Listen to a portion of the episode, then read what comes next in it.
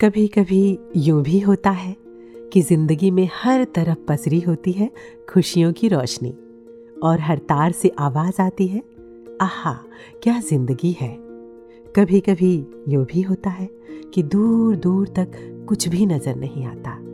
एक कुहासा सा घिरा होता है चारों ओर। सवालों, शिकायतों में उलझा ये मन कहता है, ये भी कोई ज़िंदगी है? कभी कभी यूँ भी होता है कि मौसम कोई भी हो, हालात कैसे भी हो, पर श्रद्धा से भरा ये दिल कहता है, ये ज़िंदगी है और यही ज़िंदगी है। शुक्रिया मेरे मालिक, ज़िंदगी का हर रूप, हर पल खुशनुमा है। जो तेरी मर्ज़ी, जो तू चाहे, बेगर्ज ए खुदाया, मुझे तुझसे मोहब्बत हो। तेरी हर मर्ज़ी पे बेशर्त सिर झुकाऊं मैं, जो तू मंजूर करे, वही मेरी इबादत हो। वॉइस डिवाइन का एक और एपिसोड आपके लिए कुसुम के साथ। नमस्कार, धन निरंकार।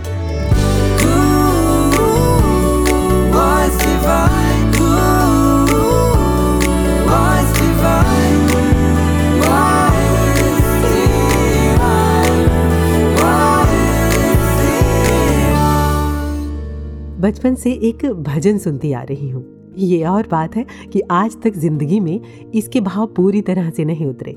लेकिन हाँ कोशिश ज़रूर करती हूँ। जाही विधि राखे राम, ताही विधि रहिए। इसके बोल कुछ इस तरह से हैं। ज़िंदगी की डोर सौंप हाथ दीनानाथ के, महलों में राखे चाहे झोपड़ी में वास्ते धन्यवाद निर्विवाद राम राम कहिए। जाही विधि राखे राम, ताही विधि रहिए। सच तो यही है ना कि ये जो रमा हुआ राम है, सारी की सारी सृष्टि इसी की है। सारी परिस्थितियाँ, सारे हालात इसी के बनाए हुए हैं। सारी कश्तियाँ और सारी पतवारें तो इसके हाथ हैं ही। सारी भंवरें और सारे तूफ़ान भी इसी के हैं। मुश्किल तो बस इतनी है कि कहीं ना कहीं हम खुद को करता मान लेते हैं। वो किसी शायर का शेर है ना कि सरहदें बना ली हैं और भूल बैठे हैं कि ज़मीन किसकी है और आसमान किसका है। जबकि ये ज़मीनों आसमान जिसके हैं, वो बाखूबी जानता है इन्हें चलाना फिर तो वही बात हुई ना, कि हमने नया नया घर खरीदा, पार्टी रखी, कुछ मेहमानों को बुलाया अलग अलग तरह के लोग आए। कुछ वो जो इस खूबसूरत टाइम को एंजॉय कर रहे होते हैं अपने अपने ढंग से। और कुछ वो जो पूछते हैं, कब लिया, कितने का लिया? ओह, इतना महँगा? ये तो बहुत ज़्यादा है। हमें पहले बताते तो हमारे चाचा के मामा के बेटे के दोस्त ने तो इससे कहीं सस्ते में लिया है। हम उनसे बात करते या फिर ये खिड़की थोड़ी छोटी है थोड़ी और ऊपर होनी चाहिए थी। और ये दरवाज़ा ये दरवाज़ा थोड़ा बड़ा नहीं है। इसके अलावा भी उन्हें बहुत सारी कमियाँ ही नज़र आ रही होती हैं। पूरे टाइम ना खुद खुश रहते हैं और ना ही दूसरों को रहने देते हैं। जाने के बाद भी बस कमियाँ और कमियाँ ही याद रह जाती हैं। इसी तरह ये परमात्मा का घर, ये दुनिया हमें भेजा है जीने के लिए। एक उत्सव में सम्मिलित होने के लिए। टाइम बहुत लिमिटेड है। चारों ओर खुशियाँ बिखरी हैं हमारे। हम जरा देखें, जर्रे जर्रे में संगीत है, पत्ते पत्ते में गीत है। हर पल में एक रिदम है। हर सांस में एक नई ज़िंदगी, नया मौका है जीने का। हमें मालिक के साथ इसका लुत्फ लेने के लिए भेजा गया है। लेकिन कहीं ऐसा तो नहीं कि हम यहाँ परमात्मा निरंकार की बनाई हर चीज़ में नुकताचीनी कर रहे हों? सब कुछ अपने अनुसार बनाने की कोशिश में लगे हों। और जब हमारे अनुसार नहीं होता तो हम दुखी होते हैं। और तो और, ये जानते हुए कि ज़िंदगी बहुत थोड़ी है, फिर भी कई जन्मों की प्लानिंग करने में लगे हैं। ऐसा नहीं कि मेहनत ना करें, सुविधाएँ ना जुटाएँ। करें, खूब मेहनत करें, खूब खुशियाँ और सुविधाएँ जुटाएँ। लेकिन इसी में उलझकर जीना ना भूल जाएँ। खुशियाँ जुटाने में अपना स्वास्थ्य ना खराब कर बैठें। दुख ना बटोर लें और कहीं जाने अनजाने किसी का दिल ना दुखा दें। मेरी नीस है मिष्ठी छः सात साल की होगी। एक बार उसे रूबिक्स क्यूब चाहिए थी। तो मैंने उसे प्यार से कहा, बेटा रूबिक्स क्यूब को तो मैं भी सॉल्व नहीं कर सकती। आप कैसे करोगे? तो उस प्यारी सी बच्ची ने जवाब दिया, मुझे उसे सॉल्व थोड़ी ना करना है। मुझे तो खेलना है बस। कमाल है ना? ये जो हम बड़े हैं, ज़िंदगी को भी ज़िंदगी भर सॉल्व करने में उलझे रहते हैं। काश की ज़िंदगी जीना हम बच्चों से ही सीख लें। फ़िलहाल एक सीख लेते हैं पावन अवतार बानी के इस शब्द से।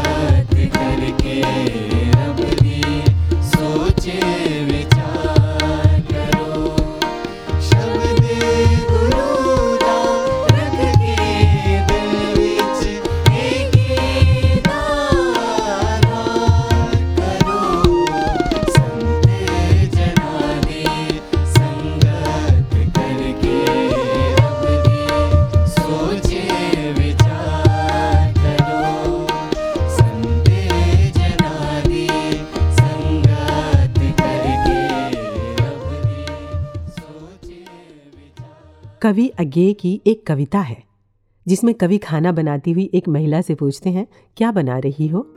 महिला कहती है, मुझे क्या बनाना है? सब कुछ अपने आप बनता है। मैंने तो यही जाना है। कवि फिर पूछता है, कुछ तो बना रही हो या जाने दो। ना सही, बना नहीं रही हो, क्या कर रही हो? तो महिला बोली, छीलती हूँ, नमक छिड़कती हूँ कोटती हूँ, कसती हूँ, फेंटती हूँ, महीन बिनारती हूँ, मसालों से संवारती हूँ, देगची में पलटती हूँ बना कुछ भी नहीं रही, अपने आप बनता है। सचमुच ना? अगर हम अपने काम को गौर से देखें तो पाएँगे हम सिर्फ़ करने का उपक्रम भर ही करते हैं। होता खुद ब खुद है। अब जैसे अभी आप ड्राइविंग कर रहे हैं तो देखें कि आप स्टेयरिंग घुमा रहे हैं गियर बदल रहे हैं एक्सीटर दबा रहे हैं, लेकिन गाड़ी को चला नहीं रहे। गौर से देखिए, चला रहे हैं? नहीं ना?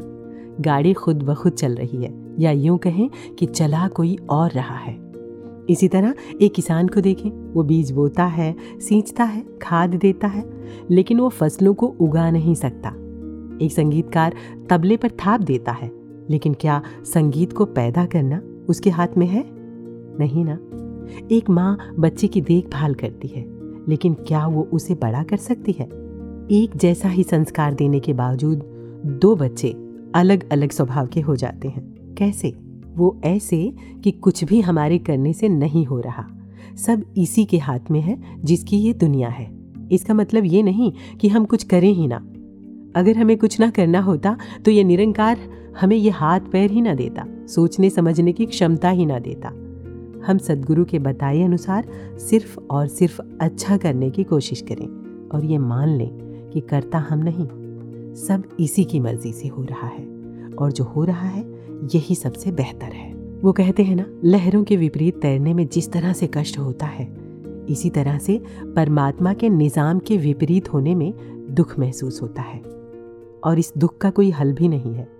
अब देखिए ना, मौसम बदलता है तो हम मौसम से लड़ते नहीं, मान लेते हैं और मौसम के अनुरूप खुद को ढालने की कोशिश करते हैं। गोस्वामी तुलसीदास जी लिखते हैं कि तुलसी भरोसे राम के निर्भय होके सोए।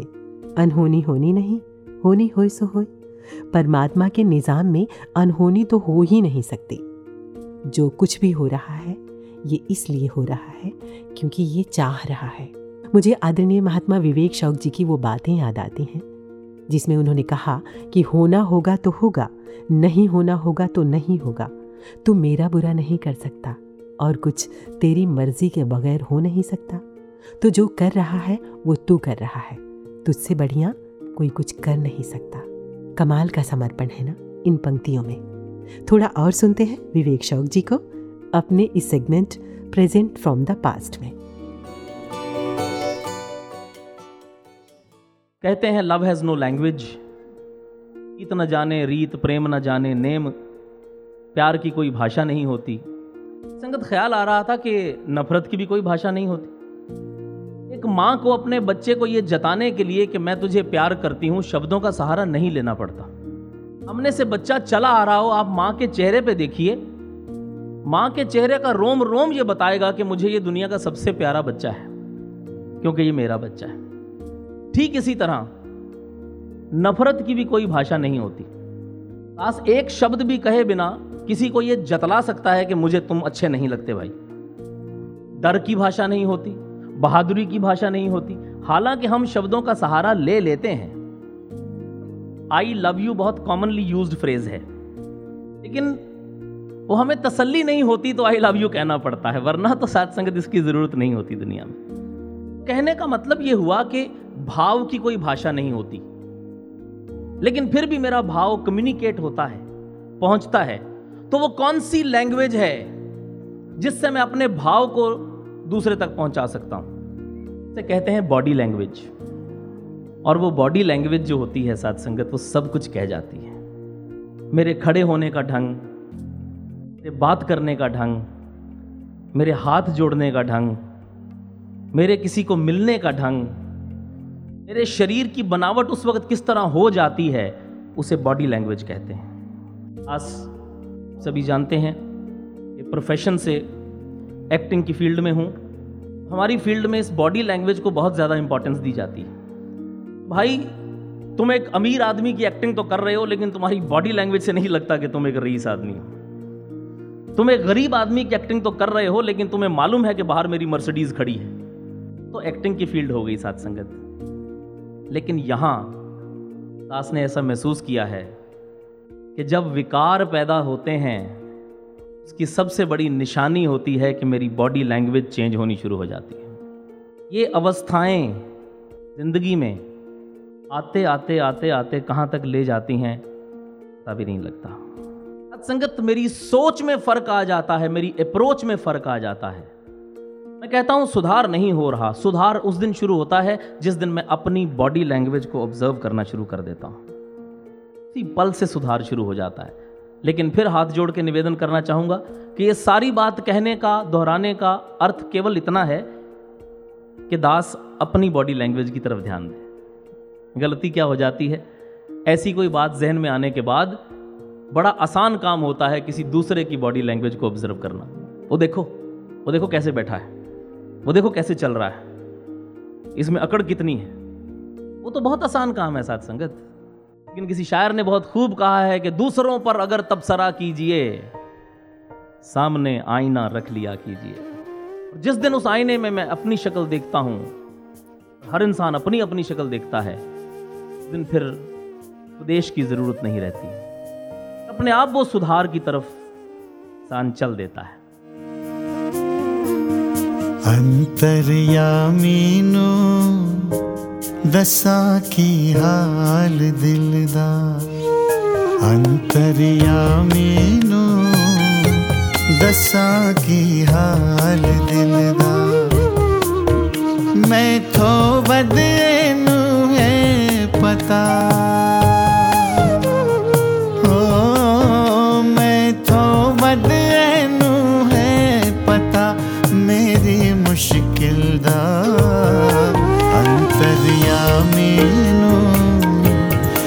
दसा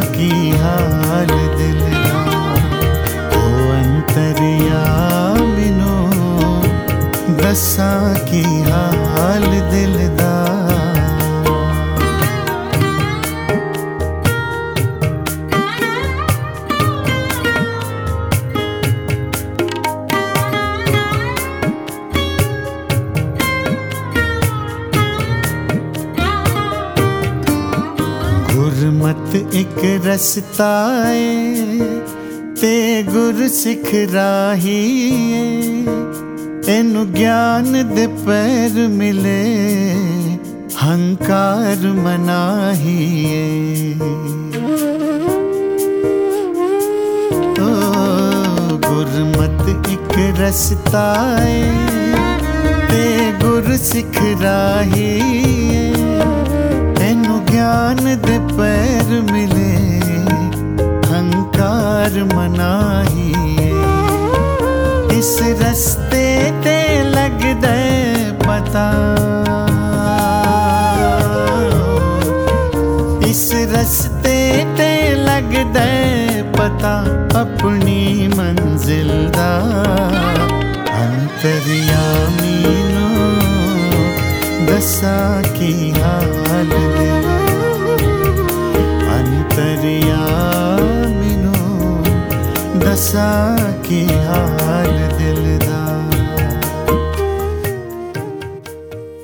कवि के बारे में कहीं पढ़ रही थी। वो अपने जूते भी इस तरह से पहनता जैसे जूते ज़िंदा हों। सूटकेस ऐसे बंद करता जैसे उसमें प्राण हो, जान हो। और दरवाज़ा ऐसे आहिस्ता से खोलता कि कहीं दरवाजे को चोट ना लग जाए। कपड़ों को भी अपने वो इस प्रेम से छूता कि जैसे कपड़ों का भी अस्तित्व हो। कुछ लोग तो उसे पागल समझते थे। लेकिन कभी किसी ने उसे उदास नहीं देखा। किसी ने उसे रोते हुए नहीं सुना। फिर किसी ने उससे इस व्यवहार के बारे में पूछा तो उसने जवाब दिया, मुझे ज़्यादा कुछ नहीं पता। बस इतना जानता हूँ कि अगर मैंने पत्थर को भी छुआ तो इतने प्रेम से कि जैसे वो परमात्मा हो। इसके अलावा मेरी ज़िंदगी का कोई और राज नहीं है। है ना कमाल? काश कि हमें इंसानों से भी ऐसा ही व्यवहार करना आ जाए। आखिर बंदों में ही तो खुदा रहता है ना? और वो शायर का शेर भी कमाल का है। जब कोई आँख ना थी दुनिया में, तब भी वो पर्दा नशीन रहता था। तो कैसे इस पर्दा नशीन मेरा मतलब है इस परमात्मा को सरेंडर हुआ जाए? कैसे इसकी रजा में रहा जाए? हालाँकि ये हम सभी का अपना अपना पर्सनल प्रेम है, श्रद्धा है, खुद का अपना अपना समर्पण है, और वैसे भी भक्ति और प्रेम तो कॉपी की ही नहीं जा सकती। लेकिन कभी कभी क्या होता है ना, कि दूसरों का सुनकर अपना विश्वास बढ़ जाता है। तो चलिए परमात्मा के प्रति अपने प्रेम और समर्पण को और बढ़ाने के लिए अपने अगले सेगमेंट की ओर चलते हैं जिसमें हमारे साथ जुड़ रहे हैं आदरणीय महात्मा मनीष खन्ना जी और आदरणीय महात्मा एहसास बजाज जी। बहुत बहुत स्वागत है अभिनंदन है आप दोनों का वॉइस डिवाइन में। शुक्रिया जी धन रंकार जी। थैंक यू जी धन जी। धन निरंकार जी। सबसे पहले मैं मनीष जी से मुखातिब होती हूँ। मनीष जी परमात्मा की रजा को कैसे हम खुशी खुशी मान पाए? आपका क्या ख्याल है? अ, कुसुम जी देखिए मेरी जहाँ तक सोच काम करती है परमात्मा की रज़ा में रहना तो हर गुरसिक को चाहिए लेकिन ये सफ़र उतना आसान होता नहीं उसके लिए इसका विश्वास कमज़ोर हो और ये विश्वास भी सच्चे पातशाह की ही कृपा से आता है।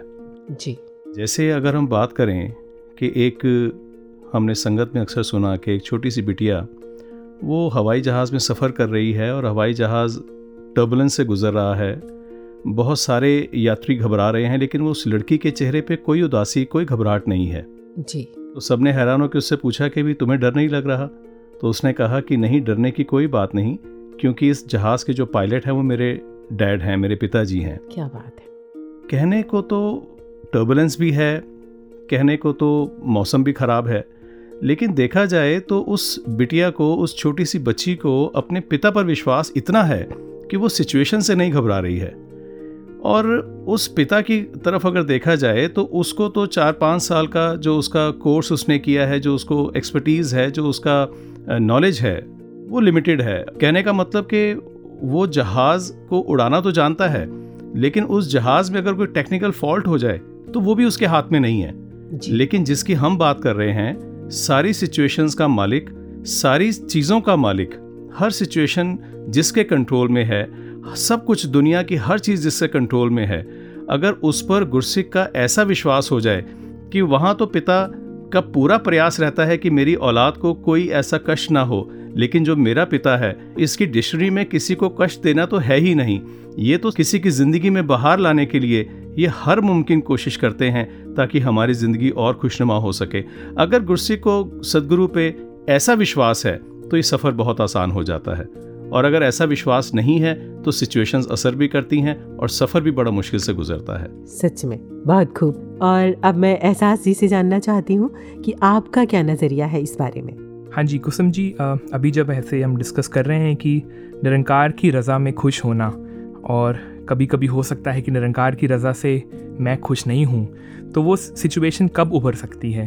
तो जो मेरा मानना है पर्सनल ओपिनियन कि अगर हम अपनी लाइफ का कुछ प्लान ऐसे करते हैं या कुछ एक्सपेक्टेशन रखते हैं या कुछ इमेजिन करते हैं कि मैं ये करना चाहता हूँ या मैं ये अचीव करना चाहता हूँ और अगर जो सिचुएशन है वो वैसे अनफोल्ड ना हो जो निरंकार की प्लानिंग है वो कुछ किसी और तरफ़ मेरी लाइफ को ले जाए तो शायद एक पॉसिबिलिटी है कि मैं खुश नहीं हूँ निरंकार की रज़ा से। तो जब ये बात सोची तो ध्यान ऐसे ही आया कि मुबारक है कि हम प्लानिंग करें। मुबारक है कि हम एक अपनी लाइफ को इमेजिन करें, एक ड्रिवन तरीके से लाइफ को जिएँ। आजकल प्रोफेशनल वर्ल्ड का भी जैसे हम ज़िक्र सुनते हैं, वहाँ पे फाइव ईयर प्लान्स और टेन ईयर प्लान्स हम बनाते हैं कि this is where I want to be in next few years पर जो हम गुरसिकी से सीखते हैं वो कैसे इसको कॉम्प्लीमेंट करता है कि मुबारक है कि हमारी प्लानिंग चलती रहे पर ज़रूरी भी है कि वो प्लानिंग हमें कभी निरंकार की रज़ा से कॉन्फ्लिक्ट में ना लेके जाए। जी। वो गुरसिकी हमें ये सिखाती है कि प्लानिंग करो पर डिवाइन प्लानर को मत भूलो। जो एक डिवाइन प्लानर निरंकार जो जो करके एक सिचुएशन हमारे सामने लाता है उससे ऊपर और उससे बेटर कुछ हो नहीं सकता। तो कैसे ये बैलेंस रूप में जब हम चलें कि एक तरफ़ हम इमेजिन करें अपनी लाइफ को हम्म, एक मोटिवेटेड तरीके से एक स्किल ड्रिवन तरीके से अपनी लाइफ को जिएँ और तैयार रहें कि जो निरंकार की रज़ा होगी उसके आगे मुझे झुकना है। जी। तो जब ये परिस्थिति एक बैलेंस रूप में हम जिए तो शायद निरंकार की रज़ा में जीना और खुशी भरा हो सकता है। जी ये तो वही बात हुई ना कि जब कर्म की बात आए तो हम उसको अपनी ज़िम्मेदारी की तरह लें अपनी ज़िम्मेदारी से उस कर्म को उस काम को करें और जब रिज़ल्ट की बात आए तो हम इसकी मर्ज़ी पर छोड़ दें कि जो तूने दिया जो तूने किया वो सबसे बेहतर यही है। कुछ एब्सोल्युटली हम बातें और करेंगे मनीष जी से एहसास जी से लेकिन इससे पहले सुन लेते हैं एक गीत।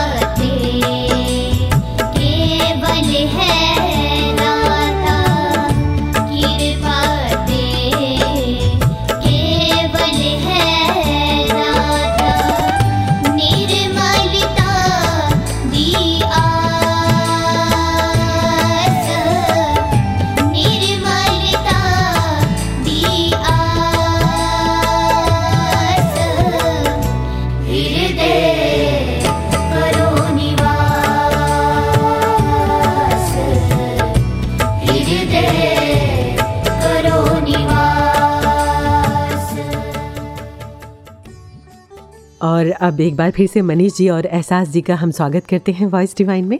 शुक्रिया जी। मनीष जी हम जानना चाहते हैं कि किस तरह से प्रैक्टिस करें किस तरह से ज़िंदगी में ये ढालें हम कि इनकी रज़ा में रह पाएँ खुशी खुशी रह पाएँ। सुन जी मुझे लगता है कि जैसे एक शहनशाह जी के विचार का एक अंश मुझे याद आया। हम्म, शहनशाह जी ने एक बार एक विचार में कहा था कि अगर गुस्से कोई लगता भी है कि वो बिल्कुल ठीक है लेकिन अगर गुरु ने कह दिया कि आप ठीक नहीं यहाँ पर गलत हो तो गुस्से का फिर यही फ़र्ज़ बनता है कि वो उसी वक्त सिर झुका करके अपनी भूल को स्वीकार करे और ये कहे कि मैं यहाँ पर गलत हूँ और उसकी भूल बख्शवा ले। और जो गुरसिख ऐसा करता है गुरु उसके लिए दुनिया भर के सारे सुख झोली में लेकर के बैठता है। उसको खुश करने के लिए उसको सुखी करने के लिए उसको आनंदित जीवन देने के लिए गुरु की रिस्पॉन्सिबिलिटी हो जाती है। जी। फिर गुरु गुरसिख का हर रूप से सहाय सिद्ध होता है। तो एक और मुझे बात ध्यान में आई बात तो हँसी की है हम्म, लेकिन सीख बहुत गहरी है। जी। एक बार ऐसे ही एक इंसान अपने दिमाग का ऑपरेशन कराने के लिए किसी डॉक्टर के पास गया अब वो डॉक्टर और कंपाउंडर दोनों बैठे हुए हैं। हम्म, अब वो जाकर के कहने लगा कि डॉक्टर साहब मेरा दिमाग थोड़ा सा कमज़ोर है इसका इलाज कर दीजिए। तो डॉक्टर भी कहने लगे अच्छा ठीक है अभी तो मैं बिज़ी हूँ अपना दिमाग आप निकाल के दे जाइए। एक हफ़्ते बाद आकर के ले जाइएगा। जी। डॉक्टर ने दिमाग निकाल के रख लिया। अब वो पेशेंट चला गया। हफ़्ता बीत गया दस दिन बीत गए पंद्रह बीस दिन महीना बीत गया। वो इंसान वापस ही लौट के नहीं आया। अच्छा। तो एक बार कहीं वो वहाँ से गुजर रहा था तो उसके कंपाउंडर ने देखा कि डॉक्टर साहब आपका मरीज़ जा रहा है जो दिमाग अपना रख गया था वो वापस लेने नहीं आया। जी। तो उसने बोला दौड़ के जा उसको वापस बुला के ला। अब वो कंपाउंडर गया दौड़ा दौड़ा उसे पकड़ के लाया। अब उससे पूछा भाई तेरा दिमाग हमने ठीक करके रखा हुआ है तो वापस लेने नहीं आया?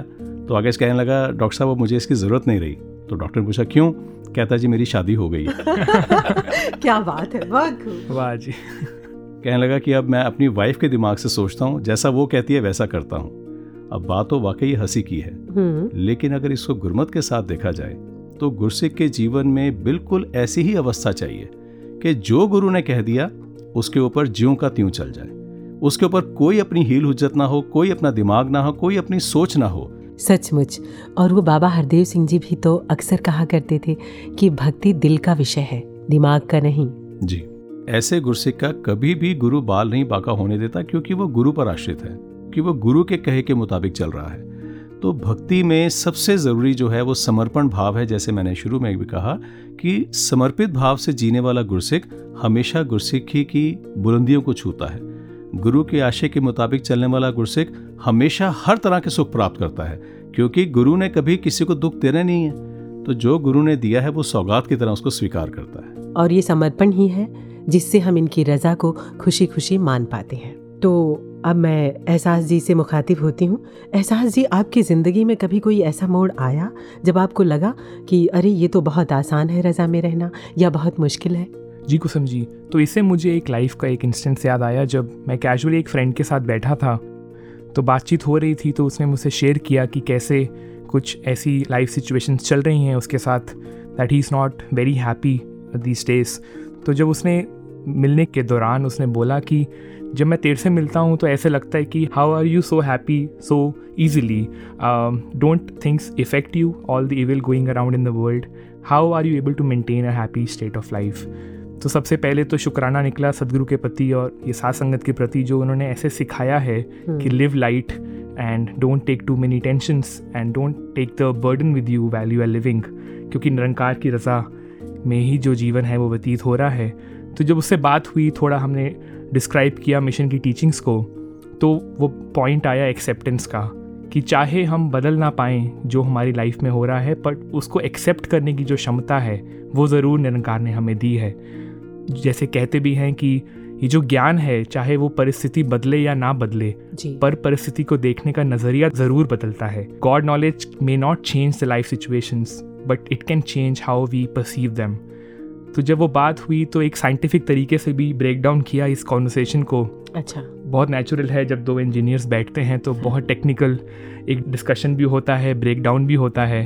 तो हमने डिस्कस किया कि अगर कोई लाइफ सिचुएशन घटित हुई हमारे साथ मान लीजिए वो टाइम टी वन पे हुई और एक ऐसा टाइम आएगा जब हम उस लाइफ सिचुएशन को एक्सेप्ट कर लेंगे और अपने मन में एक्सेप्टेंस का भाव ले आएँगे। तो वो टाइम हुआ टी टू तो हम दोनों ने डिस्कस किया कि लाइफ क्या है? लाइफ में हमें क्या ऑप्टिमाइज करना है? किस चीज़ के लिए स्ट्राइव करना है? किस चीज़ को पाने की इच्छा होनी चाहिए? वो ये टाइम है जो टी वन से टी टू का टाइम है, जो एक सिचुएशन के घटित होने का और उसको मन में एक्सेप्ट करने का टाइम है।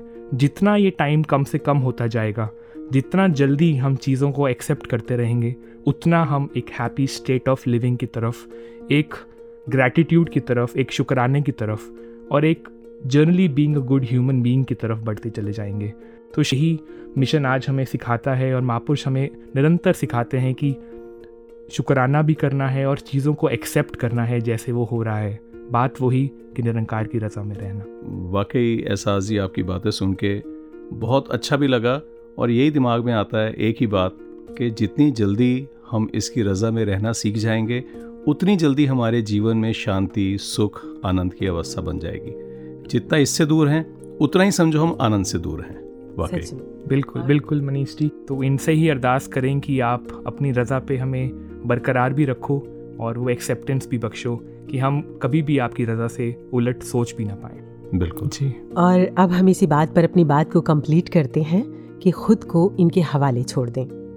और वो कहते हैं ना कि समस्याएँ इतनी ताकतवर नहीं होती जितनी कि हम इन्हें मान लेते हैं। ऐसा कभी नहीं हुआ कि अंधेरों ने सुबह ही ना होने दी हो। वाह। वाह। जी बहुत बहुत शुक्रिया आभार आप दोनों का अपनी भक्ति और विश्वास हमसे साझा करने के लिए। शुक्रिया जी धन्यकार जी। थैंक यू जी धन्यकार जी। धन्यवाद जी। दोष दूर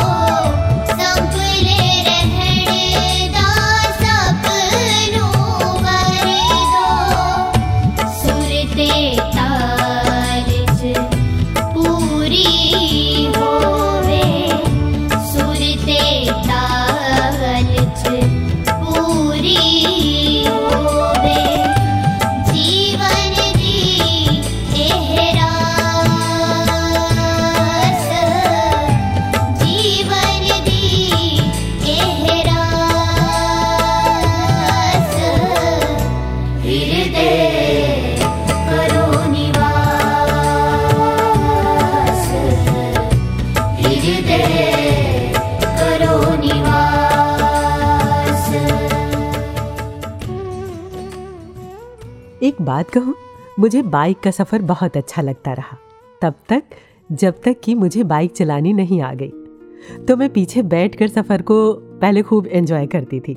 लेकिन जब से चलानी आ गई तो अब क्या होता है कि जब मैं पीछे बैठी होती हूँ ना तो अनायास ही चलाने वाले पर ध्यान चला जाता है कि ये कैसे चला रहे हैं। और चाहते हुए भी मैं सफ़र को एंजॉय नहीं कर पाती हूँ। ऐसा हम सभी के साथ होता है ना? अगर आपने महसूस किया हो इसी तरह आप म्यूज़िक का कोई प्रोग्राम देख रहे हो। अगर आपको म्यूज़िक के बारे में कोई जानकारी ना हो तो आप पूरी मस्ती से उस संगीत का आनंद लेंगे। लेकिन अगर कहीं आप संगीत के जानकार हैं तो उस शिद्दत के साथ आप म्यूज़िक का लुत्फ नहीं ले पाएँगे। यानी जितनी ज़्यादा नॉलेज, उतनी ज़्यादा मुश्किलें।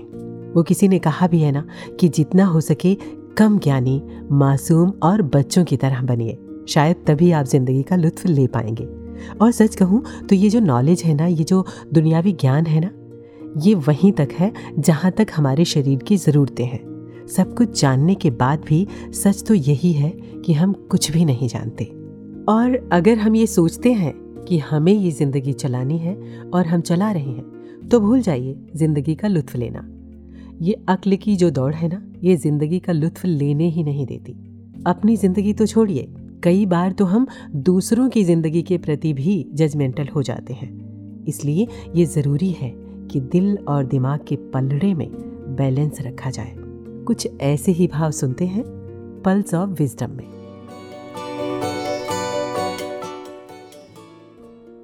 परमात्मा एक है और इस एक से आए हैं हम सभी अनेक।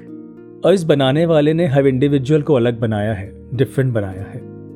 और हम सभी का परमात्मा से एक अपना इंडिविजुअल रिश्ता है। किसी का भय का तो किसी का प्रेम का। किसी का मांगने का तो किसी का मानने का। Everybody has their own individual relationship a unique relationship with God इसीलिए बहुत ज़रूरी है कि मैं किसी को जज ना करूँ। ना तो किसी की प्रार्थना को, ना किसी के इबादत के ढंग को, किसी बात को भी नहीं। ऐसा ही एक किस्सा ध्यान में आता है। सोच रहा हूँ आप सबके साथ शेयर कर लूँ। मोजेस एक बार कहीं जा रहे थे। उन्होंने देखा कि एक चरवाहा घुटनों के बल बैठकर इबादत कर रहा है। वो बहुत खुश हुए और जाकर उसके पास खड़े हो गए। लेकिन धीरे धीरे उनकी खुशी हैरानी में बदल गई, क्योंकि वो जिस तरह से इबादत कर रहा था, वो ढंग, वो शब्द उनको समझ नहीं आए। वो चरवाहा कह रहा था कि, या खुदा, मैं आपसे बहुत प्यार करता हूँ बे इंतहा प्यार करता हूँ। मैं आपको सब कुछ देना चाहता हूँ। अपनी सबसे अज़ीज़ चीज़ आपको भेंट करना चाहता हूँ। आपको अच्छे अच्छे पकवान बनाकर खिलाना चाहता हूँ। आपके पैर धोना चाहता हूँ। आपकी सेवा करना चाहता हूँ। सब कुछ करना चाहता हूँ। आप कहकर तो देखें। तो मोजिस हैरान हुए और थोड़े से गुस्से में कहने लगे, अरे, रुको, ये तुम क्या कर रहे हो? ये कैसी इबादत है? इस तरह से इबादत नहीं की जाती।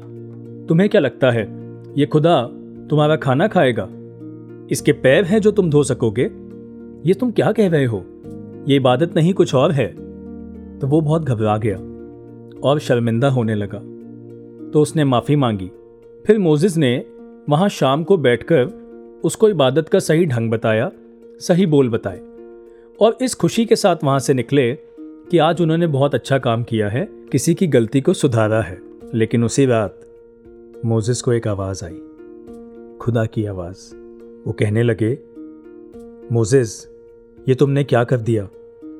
तुमने उस बेचारे चरवाहे को क्यों डांटा?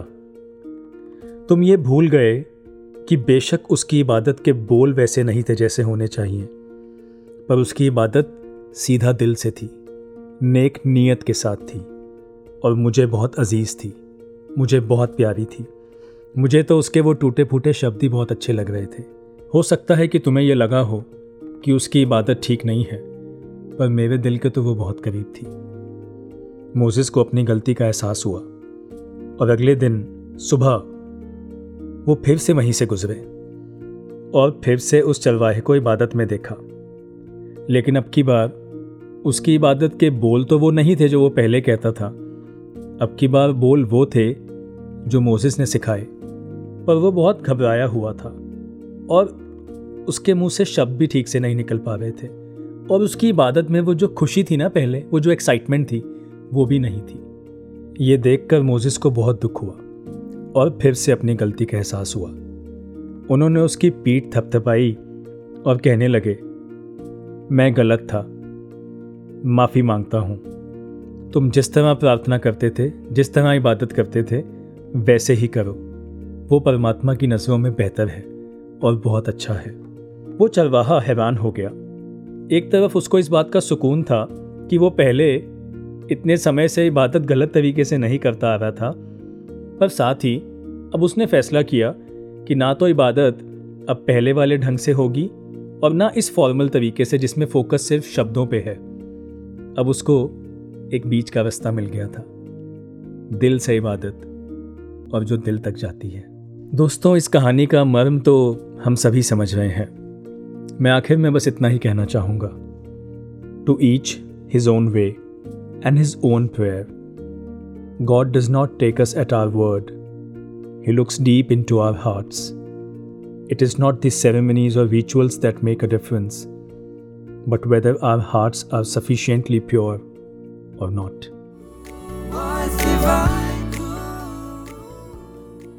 एक बार कहीं मैं लाउत्सु के बारे में पढ़ रही थी।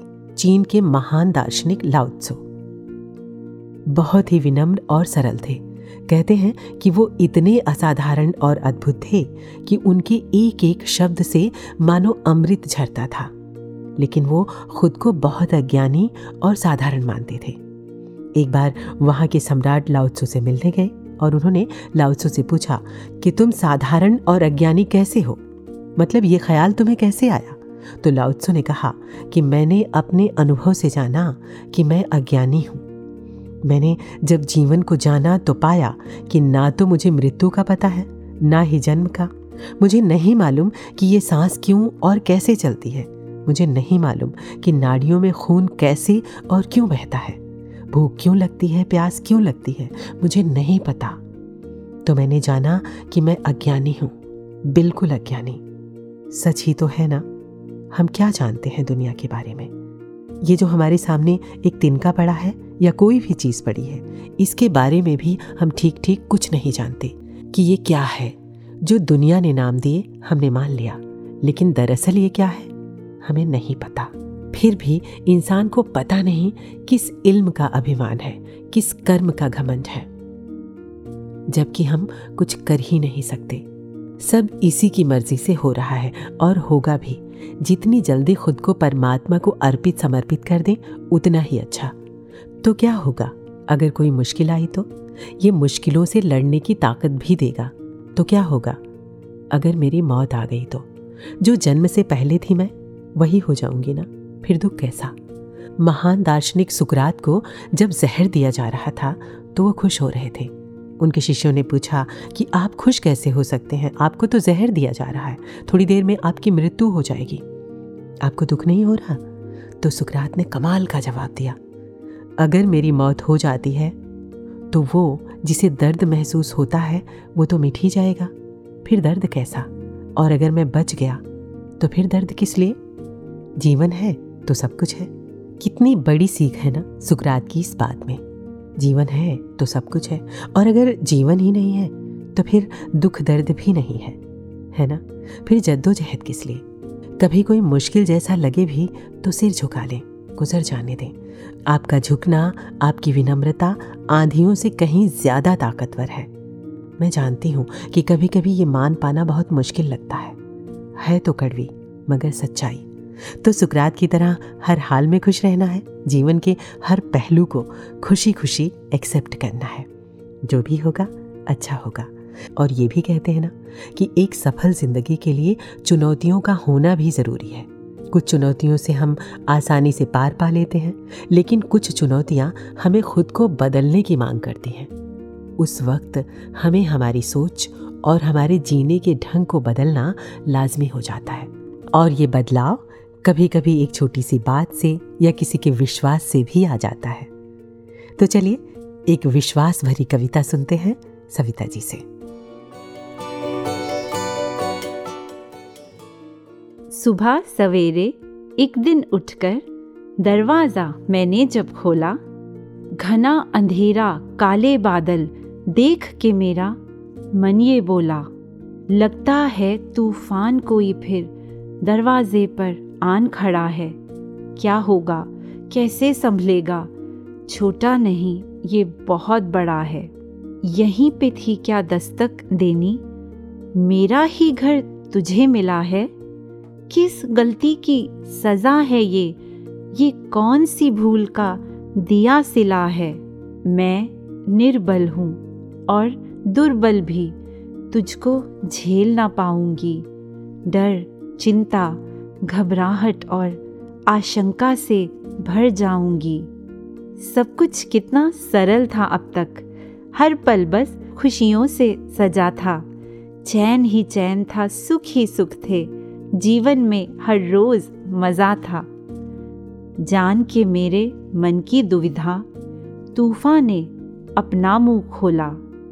सदा रहे ना एक सा मौसम, ऐसा उसने मुझको बोला।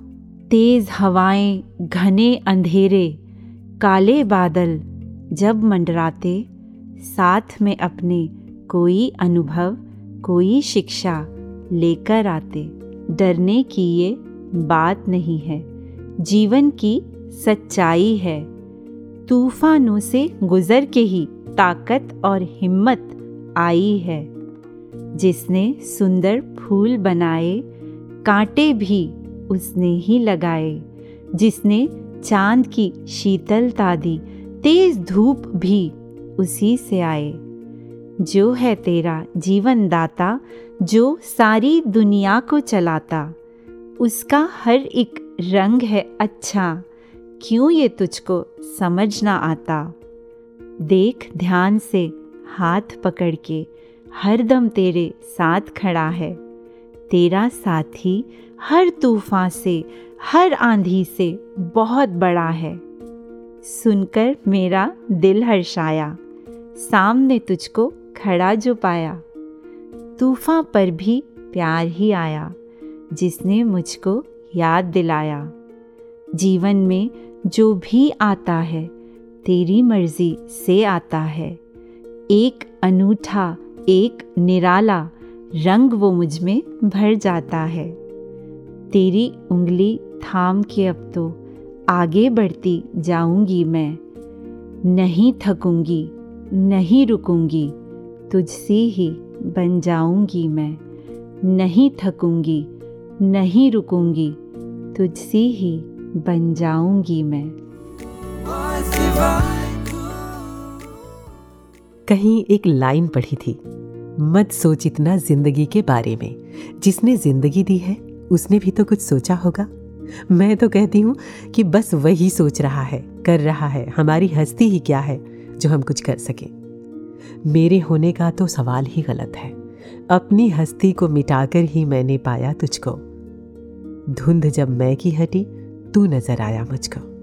तो ये मेरा होना भी तभी सार्थक है जब तेरी मर्ज़ी मेरी मर्ज़ी बन जाए और मैं तेरे होने की लहरों में तिर जाऊँ। डायोस्नीस, यूनान का एक फकीर, वो एक बार जंगल से गुजर रहे थे। उस समय, गुलामों को खरीदने और बेचने की प्रथा थी तो कुछ लोगों ने उन्हें पकड़ लिया रास्ते में और उन्हें बांधने लगे। जब वो लोग डायोसनीस को बांधने लगे तो डायोस्नीस ने पूछा, ये क्या कर रहे हो? तो उन लोगों ने कहा, हम तुम्हें बाँध रहे हैं। तो डायोजनीस ने क्या किया कि उनकी मदद करने लगे खुद को बांधने में। और खुद ही अपने चारों ओर रस्सी लपेटने लगे। फिर बोले, और अब? तो वो लोग बोले कि, अब हम तुम्हें बाज़ार लेकर जाएँगे और बेचेंगे। ये सुनकर डायजनीज आगे आगे खुद ही बाज़ार की ओर चल पड़े। वहाँ पहुंचकर एक आदमी ने डायजनीज की बोली लगाई। एक गुलाम आया है बिकने, कोई खरीदेगा? डायजनीज बोले, रुको, तुम्हें आवाज़ लगानी नहीं आती, मैं खुद ही अपनी बोली लगाता हूँ। डायजनीज तेज आवाज़ में बोले एक मालिक आया है बिकने क्या कोई लेने को तैयार है? लोग आश्चर्यचकित हो गए। एक आदमी ने पूछा, तुम खुद को मालिक समझते हो? डायजनीस ने कहा, मैंने जब से परमात्मा की मर्ज़ी को अपनी मर्ज़ी बना लिया, इसी की मर्ज़ी में रहता हूँ। और अब मैं अपनी मर्ज़ी का मालिक हूँ।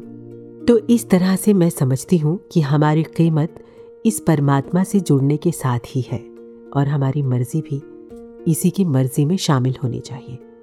तो कैसे हम खुद को इसकी मर्ज़ी के अनुसार ढाल कर रखें और अपने विश्वास को और मज़बूत बनाएँ? इसके लिए कई बार दूसरों के अनुभव भी बहुत काम आते हैं। तो चलिए सुनते हैं एक अनुभव।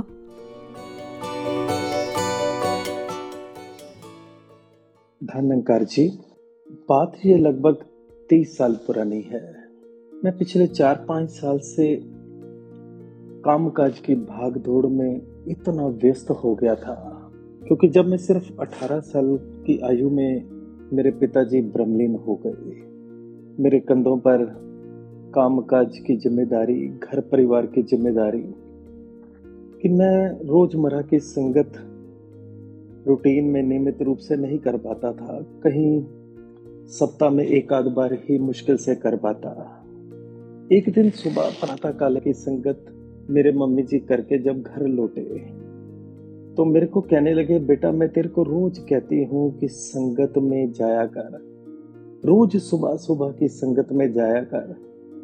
इतनी सुबह तो तेरे को ऑफ़िस भी नहीं निकलना होता, और तू बड़े आराम से संगत कर सकता है, पर तू मेरी बात को टाल देता है, मेरी सुनी अनसुनी कर देता है।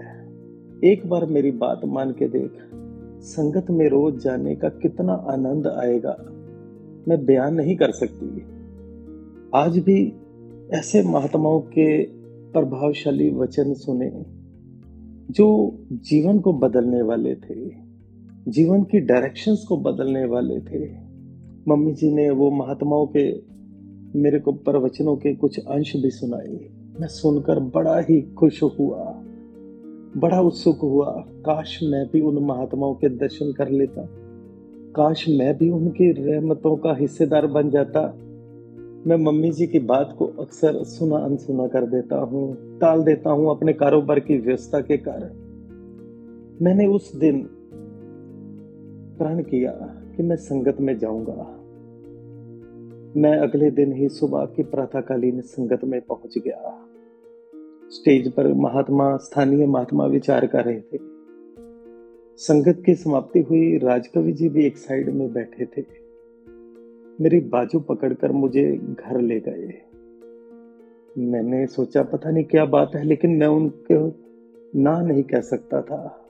इतना उनका, हमारे ऊपर उनके व्यक्तित्व का असर रहता था। मेरे को घर जाके कहने लगे, बेटा, तेरा कुछ दिन पहले एक एक्सीडेंट हुआ, मुझे पता लगा। तेरे को सतगुरु ने मौत के मुँह से बचाया है, जीवन दान मिला है। अब ये तू ज़िंदगी अपनी भक्ति की ओर लगा दे, बंदगी की ओर लगा दे। ध्यान से आकर संगत में बैठा कर, ध्यान से आकर संगत में सुना कर, और जो कोई सेवा मिले वो भी किया कर। बस रोज तू संगत आया कर, कभी नागा नहीं डालना। दास ने मन मन प्रण कर लिया। उन महात्माओं के चरणों के आगे नतमस्तक हो गया। कि मैंने इनके वचन को नहीं काटना। मैंने अब रोज संगत आना है, रोज सुबह। सत्संग शायद मेरी ज़िंदगी का वही टर्निंग पॉइंट था। उस दिन से आज तक जब रोज़ाना संगत करते गए ऐसे ऐसे कर्मयोगी महात्माओं के दर्शन होने, आशीर्वादें मिलनी, उनके ऐसे ऐसे अनमोल वचन जो दिल की गहराइयों में उतर जाते, जीवन को एक दिशा सही प्रदान करते हजूर कहते भी थे ना कि दिशा बदल जाए तो दशा अपने आप बदल जाती है। बस शायद मेरा उसी दिन से ही जीवन का रूपांतरण हो गया। कहीं मैं इतना क्रोध वाला होता था बात बात पे कई बार कारोबार में किसी से झगड़ा कर बैठता था। लेकिन संगत में आकर वो एक सहजता का भाव आ गया, नम्रता धारण करने का भाव आ गया। कहा भी है कि मत गुरु दीजिए मनवत से पा दिन दिए सिद्धेरा गुरु की मत कभी उल्टे रास्ते नहीं डालती। गुरु की मत तो अदना बनना सिखाती है, निमाणा बनना सिखाती है, दास भावना में रहना सिखाती है, समर्पण का भाव सिखाती है। शिकवे से शुक्राने की ओर लेकर जाती है। बस वो माना तो तब ये जाना। कहीं मैं उस दिन भी चूक कर जाता, वो बचन को ना मानता।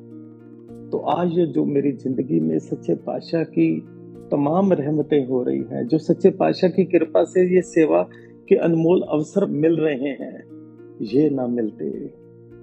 आज जान रहा हूँ कि वो मानने में कितना सुखद अनुभव है, जीवन कितना सुखमय हो जाता है।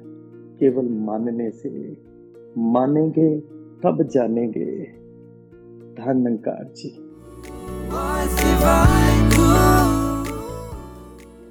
और अब, आखिर में बस इतना ही कहना चाहूँगी कि परमात्मा की ये दुनिया बड़ी अजीब है, एकदम जादुई।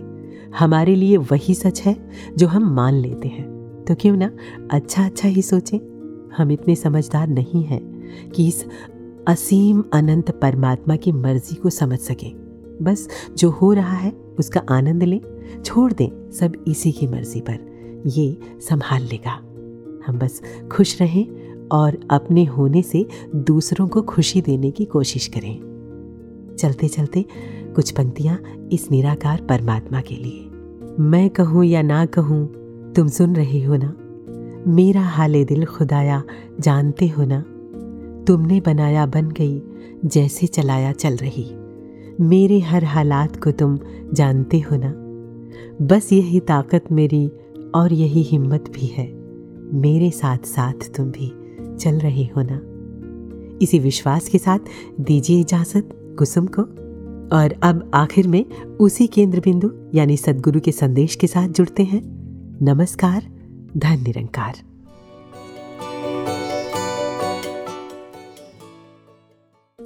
इटर्नल स्टेबिलिटी की बात तो वो भी कैसे जीवन में आए?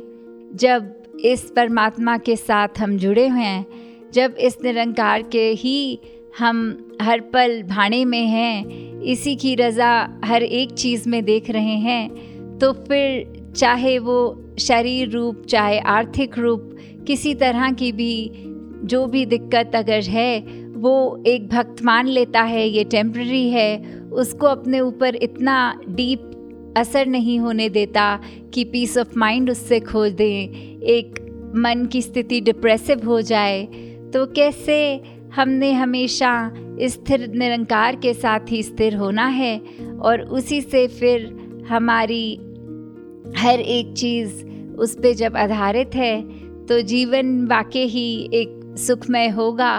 वाकई ही हम हर एक से सच्ची मोहब्बत कर सकेंगे और ये शुरुआत मोहब्बत की पहले अपना रिश्ता इस निरंकार से प्यार से भर लें और स्वयं से प्यार करते हुए घर के सदस्यों से, दोस्तों से, अन्य जो भी सर्कल्स हैं उनसे और फिर इस संसार से। तो दातार हर एक के दिल में वो प्यार बख्शे और जो हर एक के अंदर है, उसी की सच्चाई यही निरंकार। इसी पे इस सच्चाई पर टिककर अपने आप को केंद्रित रखें। Wise divine, ooh, wise divine.